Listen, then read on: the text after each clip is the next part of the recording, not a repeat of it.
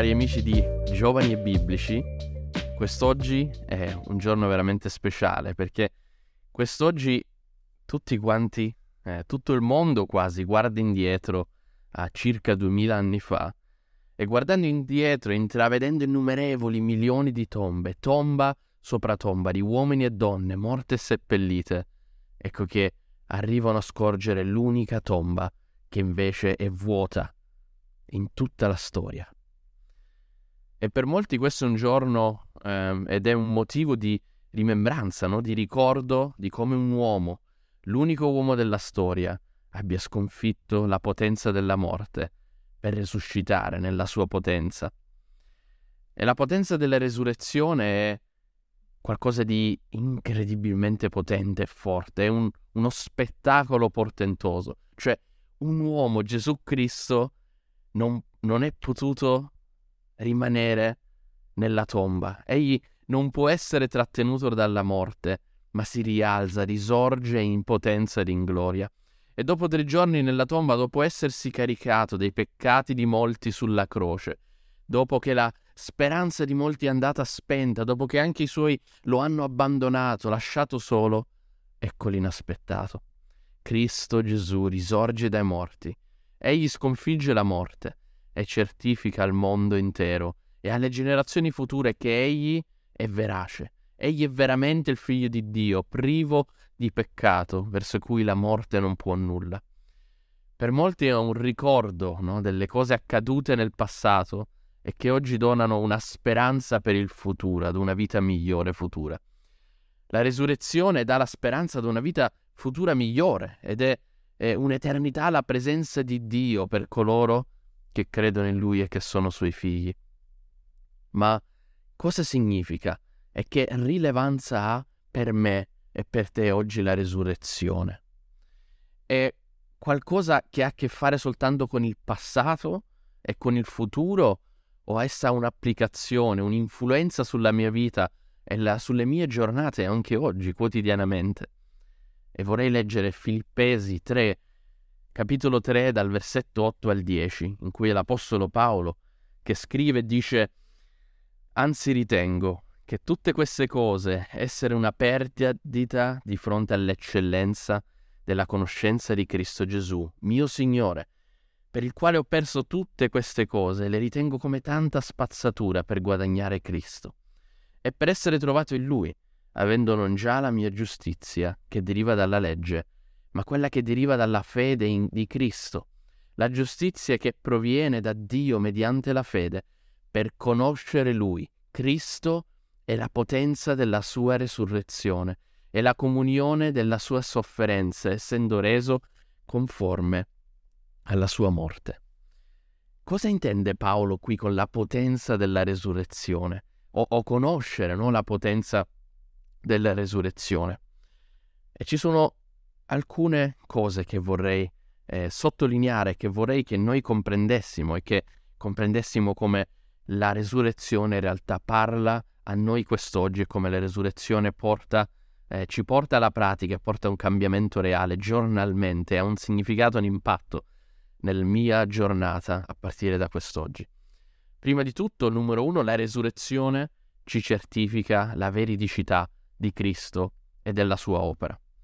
Cioè la resurrezione letteralmente è il sigillo che Dio, il Padre, mette su suo figlio e mostra all'epoca, a coloro che, la, che hanno vissuto la resurrezione di persona e anche alle generazioni future, che veramente Gesù era il figlio di Dio, che veramente ciò che lui diceva di se stesso, che veramente ciò che noi comprendiamo di lui, essere un uomo senza peccato, è, ver- è veramente così, è realmente così.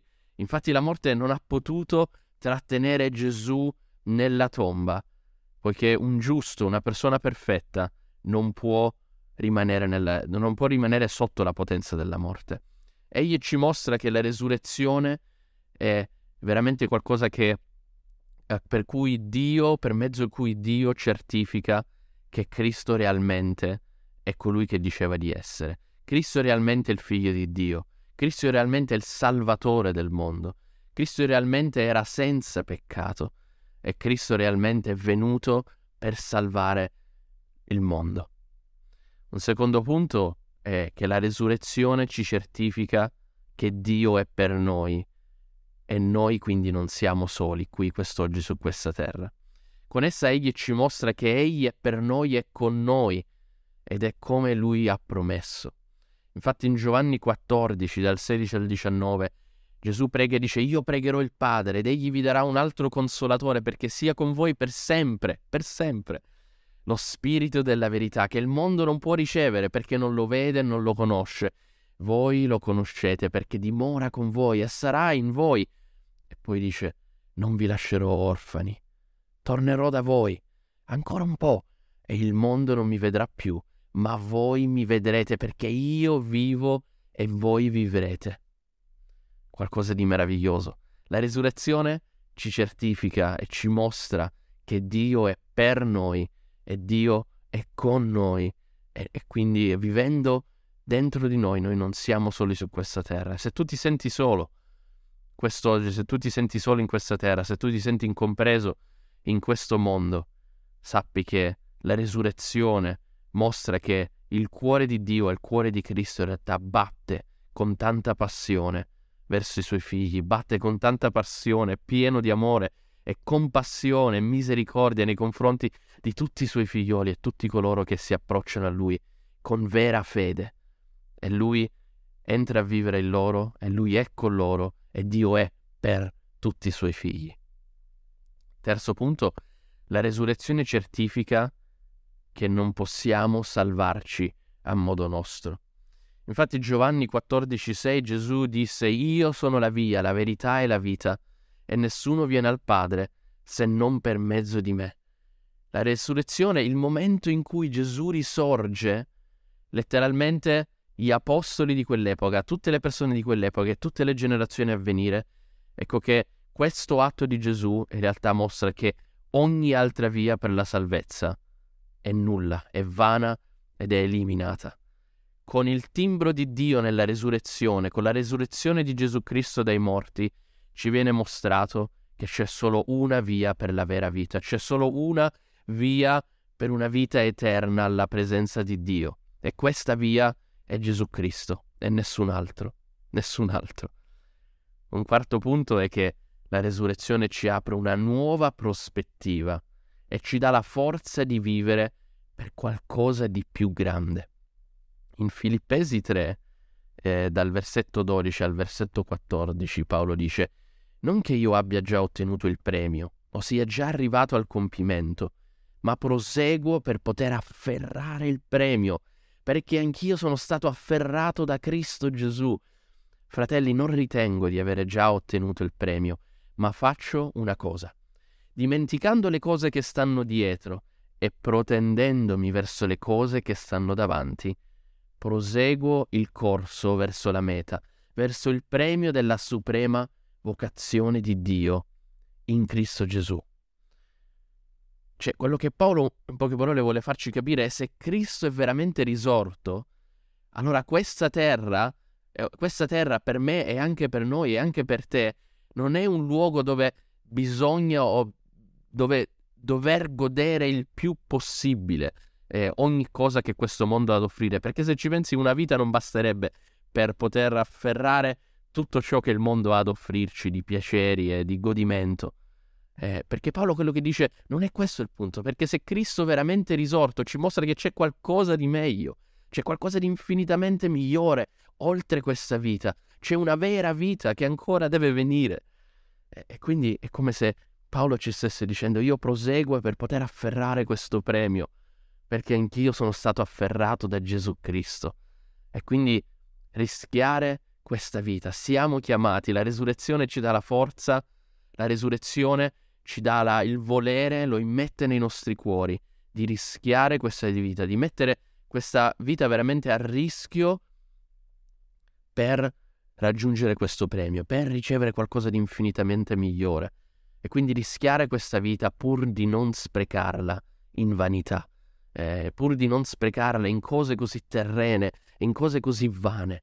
Rischiamo questa vita, affrontiamo difficoltà pur di raggiungere quella meta, dimenticando, come dice Paolo, le cose che stanno dietro a noi, dimenticando le cose che ci circondano, io tutto ciò che bramo e che desidero è verso le cose che stanno davanti a me. Oh, quanto è, quanto è bello e quanto lo desidero per la mia vita, quanto lo desidero per la tua vita che stai ascoltando adesso. Il dimenticare le cose che stanno dietro e tutto il nostro desiderio e tutto il nostro cuore si dirige verso questo meraviglioso premio che è quello di stare alla presenza di Dio di Gesù Cristo in eterno, dove la gioia ci riempirà il cuore, dove ogni cosa sarà portata al, al massimo delle sue possibilità nel poter godere la sua bellezza, la sua comunione, la, dove non c'è più lacrima, dove non c'è più malattia, dove non c'è più sofferenza, dove si starà e si contemplerà la bellezza di Cristo in eterno. Un quinto punto è che la, la resurrezione ci dà la forza per vivere una vita con la gioia e la pace nel cuore. In Romani 6:4 sempre Paolo scrive per mezzo del battesimo siamo dunque stati sepolti insieme a lui nella morte, perché come Cristo fu risuscitato dai morti per mezzo della gloria del Padre, così anche noi possiamo camminare in una vita nuova, in una vita nuova. E quindi quello che ci sta dicendo un po' questo testo è che con la risurrezione non c'è più nulla sotto la quale il Cristo risorto sia sottoposto. Nulla. Eh, Cristo non è sottoposto a nient'altro, egli è sopra ogni altra cosa, non c'è nulla che sia sopra di lui. E quindi la guerra non gli può più nulla, il cancro non gli può più nulla, la malattia non può più nulla al Cristo risorto, delle crisi non possono più nulla, lo stress non può più nulla, l'ansia non può più nulla a Cristo e nemmeno la morte può più nulla a Cristo risorto. A noi però sì, a noi che siamo qui quest'oggi ancora sulla terra. Infatti molti di noi in realtà combattono, noi combattiamo con le cose che ho appena citato, noi combattiamo con la morte, noi combattiamo, forse alcuni di noi combattono quest'oggi con il cancro, alcuni di noi combattono con, con delle crisi, alcuni di noi combattono con lo stress, stress e l'ansia, alcuni di noi combattono nella difficoltà della guerra in questo momento che, che avviene un po' in tutto il mondo, su tutto il globo. Eh, alcuni di noi combattono con la persecuzione a motivo di Cristo. Però quello che Paolo vuole metterci in chiaro, ciò che la risurrezione fa, è che la risurrezione ti dà la forza per vivere una vita con la gioia e la pace nel cuore. Perché se il Cristo risorto vive veramente in noi, se il Cristo risorto ah, le cose che ha detto sono veramente così e sono state approvate dalla resurrezione, noi, nonostante la guerra, nonostante il cancro, nonostante la malattia forse che tu oggi stai vivendo, nonostante la crisi forse in cui ti trovi, nonostante l'ansia che forse stai provando, nonostante tutto ciò, noi possiamo avere la pace nel cuore, perché Cristo è risorto, perché tutto questo Cristo l'ha distrutto, tutto questo Cristo lo ha superato, non c'è nulla che, a cui Cristo sia sottoposto. Nulla. E se quindi questo stesso Cristo risorto vive in noi, cosa temeremo? Cosa temeremo? Possiamo veramente avere la pace nel cuore. E questo è anche l'esempio che ci danno, no? I primi cristiani.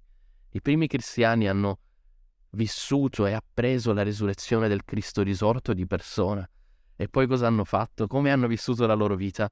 Una vita totalmente umanamente parlando, un disastro, persecuzione, morte, ehm, incarcerazioni, malattie, perdita di eh, familiari, famiglie divise, tutto questo perché? Perché hanno messo a rischio la loro vita, pur di non sprecarla, per poter raggiungere il premio, per poter un giorno stare in una vita infinitamente migliore alla presenza di Dio.